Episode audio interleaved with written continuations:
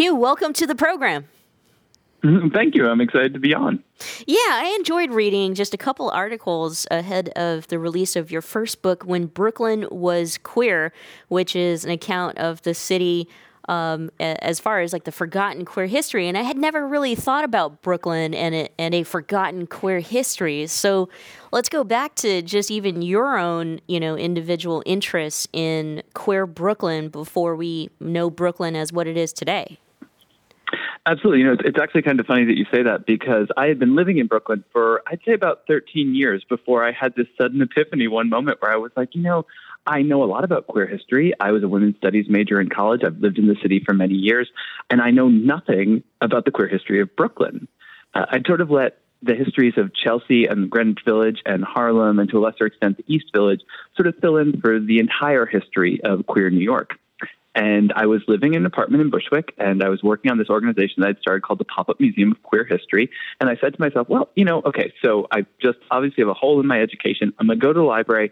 I'll pick up the book because I assumed there was a book and I'll learn this history. and I was shocked to discover there was no book about queer Brooklyn and that books about queer New York tended to not have very much about the outer boroughs. They were mostly focused on Manhattan. And books about the outer boroughs, Brooklyn, Queens, the Bronx, Staten Island, uh, didn't have a lot about queer history. And so I started off by just suddenly coming to this realization that I did not know very much myself and wanting to learn more. And because I was a journalist and a curator, and I worked in this organization, as mentioned, the Pop Up Museum, I was able to sort sort of glean little bits of information. I would be interviewing someone about something else, and I would ask them, you know, oh, do you happen to know anything about the lesbian history of Brooklyn? Or I'd be reading a book, and they would mention, you know, this gay artist who lived in Brooklyn in the 19 teens, and I would kind of note it down. Uh, so for the first couple of years that I was doing this, I, I, didn't really think that I was writing a book. I didn't really know exactly what I was doing at all. I was just so interested in the topic and so kind of just gobsmacked by the idea that I had forgotten this entire borough in understanding the history of New York. And, and how obvious it seemed to me in the present moment where Brooklyn is such a, a thriving cultural space that we talk about, that there's a Brooklyn aesthetic, uh, and that we think of the world, or at least the history of New York, through a Brooklyn lens in a way that was never done before. And so for me, it was really a process of, of coming to a realization and then trying to figure out one, why I didn't know this information, and two, what information was there to be known. Uh, and so I was doing that for about three years before I, grant, I got a grant from the New York Public Library uh, through the Martin Duberman Scholarship, which is for doing LGBT research, to really conceptualize this into a project about uh, queer Brooklyn history and to make a, a book proposal. So tell us a bit about the like the earliest days when you know all the research you did. Where would you start to say some sort of queer life in Brooklyn started, and how? well, I think it's a good question. Uh, what I say to people is that queer life in Brooklyn, as in most places, starts where there are jobs that people who were um, visibly queer or who thought of themselves as queer were able to have, right? So in Brooklyn, that moment comes a little bit after the, uh, found, uh, the creation of the Erie Canal in 1825. That's really what takes Brooklyn from a small, sort of sleepy Dutch hamlet on uh, the you know edge of Long Island and turns into an urban center on par with uh, Manhattan, which was they didn't join together until the late 1800s. I think about 1898 or so, somewhere around there. They become New York City.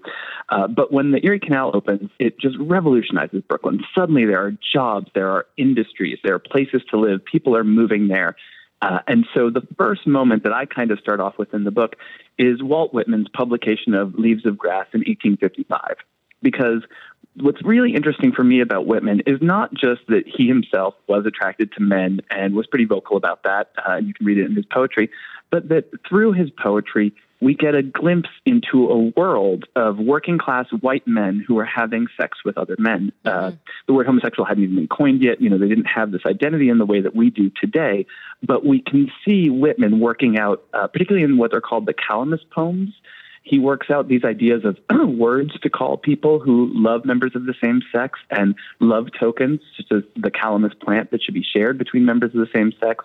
And so, while we don't know a lot about these other men, uh, particularly because most of them were working class and they didn't either have the ability or chance to preserve their own stories, Whitman gives us this view into this world. And we know the world is much bigger than him because why would he be writing about you know the love tokens that men should be exchanging to each other if he didn't have someone to exchange them with?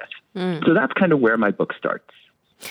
You know, a lot of times when we think about LGBTQ history, uh, a lot of historians will like to talk about specific individuals who have made a contribution or, uh, you know, particularly the life that they lived. In your research, are there any individuals that you can point out um, that were a part of, you know, queer Brooklyn? Well, the forgotten history part, not the super uber queer part that it is today. I mean, there are so many. You know, and what I what I say a lot about Brooklyn is that it's uh, for a lot of people it's a temporary space or a space they return to over and over again. And so a lot of the people I discuss in my book have both a life in Brooklyn and life in other places. Yeah. Uh, one of the ones that I love the most, uh, just I think because the research into her was so difficult and so exciting. Therefore, the woman named Florence Hines. Uh, Florence Hines was the highest paid black female vaudeville performer in the late 1800s, and she was a drag king. Mm. And she performed all around the country. she w- performed uh, in Coney Island in New York City or in Brooklyn with a group or a, a program called the Creole Show, which is one of the most important uh, shows uh, sort of a landmark in black theatrical productions in America because it took the traditional minstrel format and gave it a major twist. Where traditionally in minstrel minstrel performances, black people were shown as performing an authentic version of Southern life. They were sort of these happy, simple black people living on a Southern plantation who just happened to do music or perform a song or perform a skit.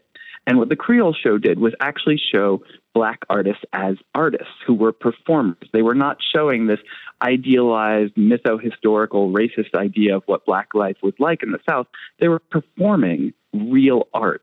And Florence Hines was the interlocutor for that show. She was the, the central narrator, um, which I think, and you know, it's hard to exactly say this, but a lot of sources say that she's most likely the first woman to ever perform that role. And she also had, through this show, we know a little bit about her life because, you know, black performers, uh, particularly in, in the U.S. in the late 1800s, but you know, traditionally and historically and still today, don't get the attention that white performers do. And so, while a lot of white drag kings and drag queens in the 1800s have their lives thoroughly documented in the press, black performers did not get the same level of attention. But Florence Hines did, in part because the Creole show was so big. It traveled for five years up and down the eastern seaboard. And so we know that at one point, um, I believe it was in Cincinnati, she got into a public fight with one of her co-stars, and an article was written about it that you know alleges you know this relationship between the two women. They performed together for many years, um, and so it kind of points to not only was she a drag king, so she's a performer who makes a living through this kind of queer kind of performance, but she also seemed to have a queer life herself. Unfortunately, very little is known about her life in general. Uh, there are a couple of uh, black newspapers, the Indiana Freeman and the Chicago Defender, that chronicle some bits of her life, uh, but it took a really long time. I've only been able to find one photo of her compared to a lot of her contemporaries who had many photos or drawings of them published in newspaper accounts. Some of them even had their own personal promotional materials. Women like Ella Wesner, uh, Annie Hindle, they kind of worked at the same level. They were performing the same venues, performing the same acts. Uh, but those white drag kings are much better documented today than women like Florence Hines. And so for me, it was really exciting to get to research her history, see where she came to Brooklyn, and what kind of role Brooklyn t- played in her life. It's always um, exciting. It's always exciting to learn kind of highlights and, and forgotten folks. Let me ask kind of the flip side of that. What were the darkest moments for LGBTQ life in Brooklyn over the years? Ooh, well, I'll say that there's a, a big turn in LGBT life nationwide, um, but particularly you see it in Brooklyn right around the Depression. Uh, up through the 1920s, you get this sort of growing queer world uh, that's expansive and exciting, and there's a lot of interaction between queer and straight people. You don't see very many what we would think of today as gay bars, but you see in Brooklyn a lot of spaces that were open sexually. Um, but with the coming of the Depression, you get these couple of major changes, uh, some of them nationwide, some in the city, that really crack down and they start to push gay life to be really separate from straight life and to uh, up the penalties for straight people who participate in any kind of queer life, whether that's having queer sex while thinking of themselves as straight, or going to a queer bar, or seeing a movie with gay characters in it. And it also starts to punish gay people and tell them you are a specific type of person defined by your sexuality, and your sexuality is worse. And so the points that I really look at are uh, the passing of the Schackno Bill in New York City, which I believe is 1924, which is the first bill to start tracking gay sex and criminalizing gay sex between men specifically. Uh, a little later, you get um, the Hays Movie Code. That's in the 1930s, and that says that there can be no more presentation of uh, non-normative sexualities in movies. Uh, before that, you have this pansy craze, and it's kind of exciting. You see lots of gay men, particularly effeminate gay men, in movies from the late 20s and early 30s. And with the Hays Code, that is just no more. Uh, the RKO vaudeville circuit in the 30s bans the use of the word pansy uh, and a couple of other, maybe even queer, uh, from any of their acts. So again, is trying to sort of push gay people out of public life. Um, and then the end of prohibition really sets the stage because before that, straight white men's recreational choices, going out drinking, were punished on the same level that women's choices, people of color, queer people. So they went to the same bars. But once prohibition ends and certain people are allowed to drink in places that are not going to be raided by the cops, you get this real differentiation between gay and straight bars, and it opens up uh, the world that we see, you know, come the 60s and 70s, where the mob controls all the gay bars because they had controlled them during Prohibition, and then they lose the straight bars when Prohibition ends. Hmm. So all of this is some of the darker moments that you really start to see getting codified. Now, World War II acts as a little stopgap in that growing homophobia, right? The, the country's really focused on the war. The war introduces a lot of people to queer sexualities. Uh, and that that kind of changes things a little bit. But immediately after the war ends, we go right back to this huge clampdown, and you get the Lavender Scare, these attacks on gay people that go hand in hand with the attacks on communists from Joe McCarthy. Uh, you get a lot of psychologists telling people that homosexuality is the root of basically all criminality or all sex-related criminality. Um, and so that that's really some of the darkest moments. And it, it's funny because oftentimes people will look back in history and they'll say, "Oh, World War II, that's when you know gay people first started to find each other in America." And, and so in my research, I see that as sort of a an end moment or the beginning of the end. Yeah. And a lot of times it gets talked about as this flourishing when gay bars start opening up and you start seeing you know gay organizations. Uh, but in the longer timeline, if you really look at it, what's happening is that those gay organizations and gay bars are opening up because gay people are being forced out of all other public space. Mm-hmm. I'm curious to know kind of how when when the Stonewall riots happened, you know, how did that impact uh, Brooklyn queers? I talked to actually one of my favorite interviews in the book is talking to a, one of the Stonewall vets, a guy named Mike Boyce, who talked to me about being 18 or maybe 17 at the time of the riots, and he said by that point you didn't go to Brooklyn if you were queer you came from Brooklyn to Manhattan to find a place to have a life. Mm-hmm. There were some little bits of uh, queer community left in Brooklyn. Uh, particularly, Brooklyn Heights had a, a, really strong queer community. I would say it was the most queer individual neighborhood in Brooklyn historically. And some of that is maintained up through the time of the Stonewall riots. Uh, the area of the Brooklyn Heights Promenade is still a cruising ground. There's still some prominent artists who live there, but it's very sub rosa, very hidden. Uh, Marty said to me that you would go there once just to know what it was, but it was strictly a local scene. And he said to me that you no longer would go, queer people were not safe in Coney Island, which historically had been one of the other neighborhoods that was really accepting of queer people. You do get some new things starting right around the time of the Stonewall riots. There are a, couple of gay bars in Brooklyn Heights. Uh, one of, I think, the sort of most important queer institutions for people of color in Brooklyn, the Starlight Lounge, opens up, I want to say it's about 1962 uh, so a little bit before the Stonewall riots, although it's not uh, exclusively a queer space uh, in the 60s. It kind of becomes one later. Um, but so for those people who were sort of participating in queer life in Brooklyn, the Stonewall riots, I don't think, had a huge effect. For the people who were not yet participating in queer life in Brooklyn, but may themselves have been queer, the riots in many ways announced Manhattan as the place where you came to have a gay life. And they may have already thought that anyways because they're coming to the village. Um, but it, I think in a lot of ways, for a lot of people, the Stonewall riots sort of said queer history in New York City is synonymous with the history of Greenwich Village. Uh, and, and kind of see, it doesn't have this huge effect on people living in Brooklyn, but I think it has an effect on how we think about the queer history of New York City, if that makes sense.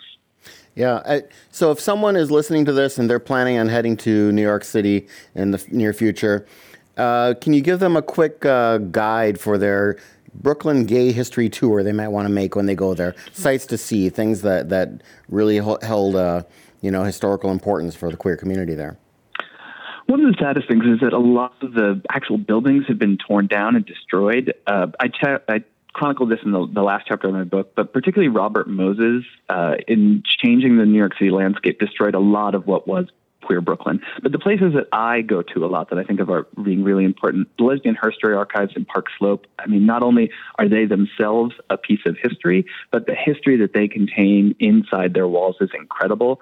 Uh, and the way in which they do it, the mode in which they operate as a queer community organization doing history, I think is so important. And they're open to anyone. And I highly recommend if you're coming to Brooklyn, go spend an afternoon there uh, and learn some of the history, meet some of the people associated with it, volunteer if you want. They're absolutely wonderful.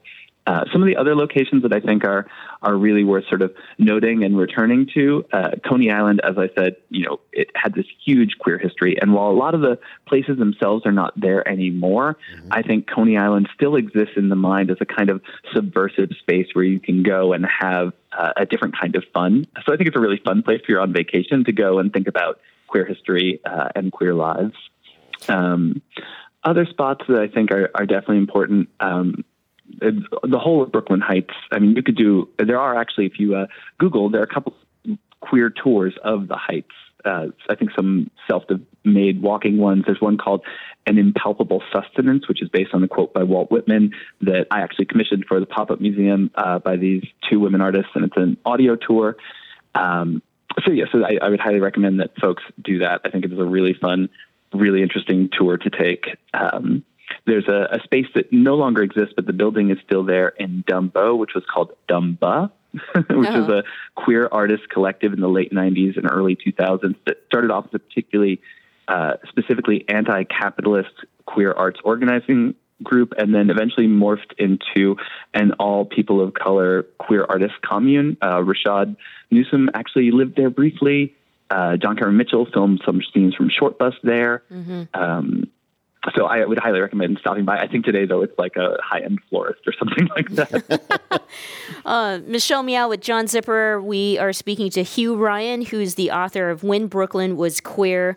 The book comes out next year. Uh, Hugh, I, I, have to ask. I mean, you know, lots of people are talking about Brooklyn um, being gentrified and the displacement of people of color. I would imagine that that obviously also impacts the LGBTQ community. I'd love to hear your thoughts as someone who has looked into the history of Brooklyn from the LGBTQ lens of kind of how like we piece that. I would imagine throughout the years that displacement had happened, just like you had mentioned, it's happened over the years again and again and again. Yeah, no, absolutely. It's, it's endless cycles of displacement. Uh, one of the stories I think about a lot is uh, this house called February, which during World War II was one of the most important um, places for arts literature in all of the country. And it was in Brooklyn, uh, in kind of a shabby part of the neighborhood of Brooklyn Heights, which had been very fancy and then kind of gone downhill. And it exists for about five years, during which time uh, W.H. Uh, Auden lives there, Gypsy Rose Lee lives there, Carson McCullers lives there, Richard Wright lives there, all of these famous actors, writers, um, set designers, intellectuals. And then at the end of that five years, uh, gets taken through eminent domain and destroyed to make way for an on ramp to the BQE. Uh, you know, because it was a poor neighborhood and because Robert Moses could exercise his power uh, to destroy the neighborhood. and, and a lot of times you see those decisions getting made. So the same thing happens at Coney Island. Robert Moses, again, in the 1930s and 40s, starts saying this is a place where poor people go. It's kind of disgusting. It's kind of awful. It's, it's, he doesn't necessarily single out queer people, but that's sort of part of the, the problem. It's, it's, it's gross. You know, it's sexual. It's dirty. It's poor. And so he uses his powers to destroy the existing businesses and the existing community and try to replace them. Um, and so you see this happening over and over and over again in Brooklyn's history. Um, Dumba, a great example. It was an artist co- collective when Dumbo Dumbo was a very uh, forgotten space and had a lot of queer artists living in that area. And then as soon as the rents go up, everybody gets forced on out. Um, and a lot of times you'll see references to queer people, say, gentrifying Park Slope. And definitely that's part of the story, too, that there are moments where queer people come in as part of gentrification. Uh, but the more that I look at this history, the more that I see that the first queer communities in Brooklyn were really working class queer communities and that they themselves are subject to gentrification over and over again. Um, and that's just uh, historical truth, unfortunately. I, am This is more the, I guess, the technical side of Uh, you got the grant to do the book. Uh, any what were I guess the biggest surprises when you got to doing the you really digging into things and doing the interviews? What what did you kind of know where you were going to go with it, or did it take a different path as you got into it? I had no idea where I was going to go with it. that was definitely a case of finding evidence and figuring out what the evidence meant afterwards. Uh, at first, I was just sort of collecting the pieces. I would say two of the biggest surprises for me kind of came early on and helped me to understand what I was seeing. One of those was that until 1940, Brooklyn was 96% white. Wow. And that was shocking. I think of Brooklyn as being this incredibly diverse space uh, for people of all different ethnicities, nationalities, immigration statuses. But that was not true historically. Brooklyn was much more conservative, uh, particularly when it came to race and ethnicity, than was Manhattan. Uh, and now, you know, queer lives often can provide a kind of um, uh, jump over different uh, barriers, structural barriers, different inequalities around race, around class, around gender, uh, but they still exist. You know, they they doesn't negate them entirely. And so when I discovered it first, I'm seeing all this um, history of of white people, particularly white men in Brooklyn. I was like, well, am I just not looking in the right places? What am I looking at? And I started to look at the larger demographics of Brooklyn and to understand Brooklyn as a space that was already um, divided up by racism and misogyny before there was ever a queer community to talk about. So that was really fascinating to me. And the other thing that really helped me to understand that was kind of this shocker uh, was that I was seeing all of this evidence of queer lives, particularly the earliest queer lives, in waterfront neighborhoods, uh, places like Red Hook, Coney Island, um, downtown Brooklyn, Vinegar Hill. And oh, what is this? What is it about these spaces? The one part of it was that they were already the oldest parts of Brooklyn, so it made sense that the oldest queer history would be there. But the other thing was that these were spaces that had jobs, and not just jobs, but jobs where you didn't have to necessarily still live with your family to have them or have an introduction from your family. Jobs where you could be a single man or a single woman and not um, seem strange jobs where you could maybe even be a little uh, gender non-normative for the wow. period and not be questioned. And I realized that a lot of this is about economics, that queer lives and queer communities are established where queer people can work and live safely. Uh, you know, one of the things I loved about um, reading the article, I loved the perspective, the way you came at it, which was, you know, yeah, Brooklyn, a, a, a, neighborhood, a city, or I'm sorry, a, an area of where I, I've lived, or that I do live, and what mm-hmm. about its history? What about its LGBTQ history? So I wonder, you know, after this book has been released, if there's going to be another new neighborhood that you might be interested in writing about. If you think about it, what if we did that to like every single neighborhood in America? We would have so many stories to tell. I mean, I would absolutely love that. You know, uh, I come from a small town uh, in Westchester called Irvington, and I'm always interested in the queer history of the town. There actually turns out to be a lot of it. I think the more you look in any one place, the more history you'll find.